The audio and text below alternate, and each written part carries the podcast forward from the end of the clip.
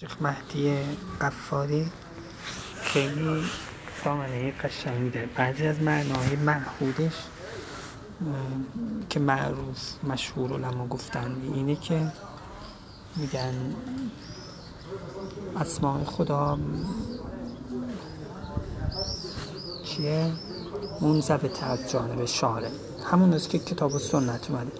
مثلا خدا گفته الله رحمان رعوف این اگه یه کسی بیا یه اسمی بگه که تو کتاب و سنت نیست. ها. شما فت فلسفه قبل نداری؟ من یه ذره خوندم نه تمایلی چیزی به فلسفه نداری نه؟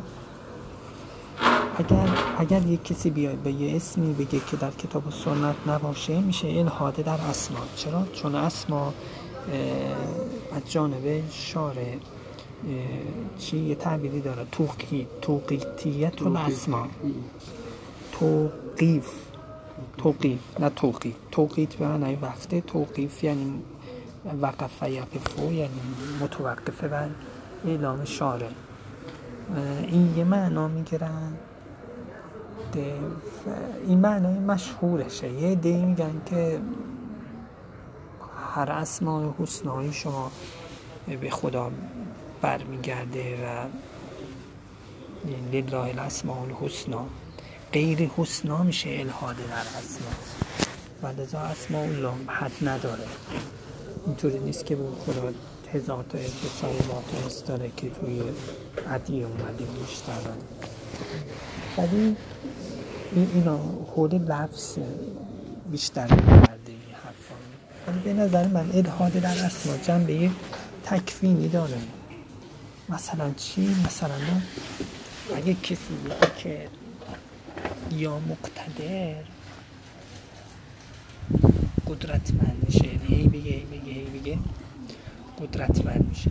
بعد اینو بیاد در این قدرت رو به دست بیاره و در ظلم به مظلوم در علیه مظلوم استفاده کنه. این یه معنای الهاده در اسماست مثلا یا یا حبیب کسی بگه یه اثرش اینه که محبوب میشه. خب خدا نکرده کسی می‌خواد علاقه یه زن نامحرم را زن شوهر دومه به خودش جلب بکنه بعد شروع کنه؟ این ذکر رو بگه. و خب اثر داره. اینطوری نیست که حالا اگه شما برای یه چیز حرام گفتی اثر نداشته باشه. ولی این الهاده در اسما میشه.